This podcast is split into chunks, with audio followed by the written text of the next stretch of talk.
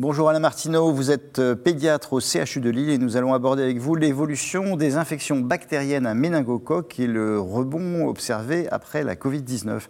Alors pourquoi est-ce qu'on observe une remontée des taux, d'infection invasive à méningocoque après la Covid-19 ah, Finalement, la situation exceptionnelle, c'était celle du, confinement de 2020-2021. On a vu un effondrement effectivement de l'incidence des infections invasives à méningocoque parce qu'on euh, avait diminué euh, les contacts, le port du masque, la distanciation euh, sociale. Et quand on a levé ces mesures, eh bien on voit ces, taux qui, remontent. Alors ceci en plus s'associe au fait que durant cette période, il n'y a pas eu de, très peu, de beaucoup moins de portage pharyngé de ces méningocoques, ce qui fait que l'immunité muqueuse également des sujets a pu diminuer et favoriser aussi cette résurgence. Et que par rapport à ce problème, on n'a pas euh, des taux de couverture vaccinale euh, qui sont euh, suffisants pour prévenir ce type de réaugmentation actuellement.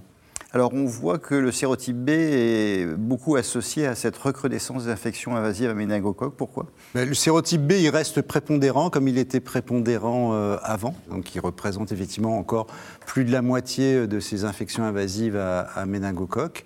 Mais il n'est pas le seul à remonter. Il y a d'autres sérogroupes qui remontent aussi, comme euh, le W ou l'Y. Mais il reste il reste le sérogroupe prépondérant contre lequel il faut lutter. Un dernier mot, c'est quoi votre conclusion ou votre message pour vos confrères?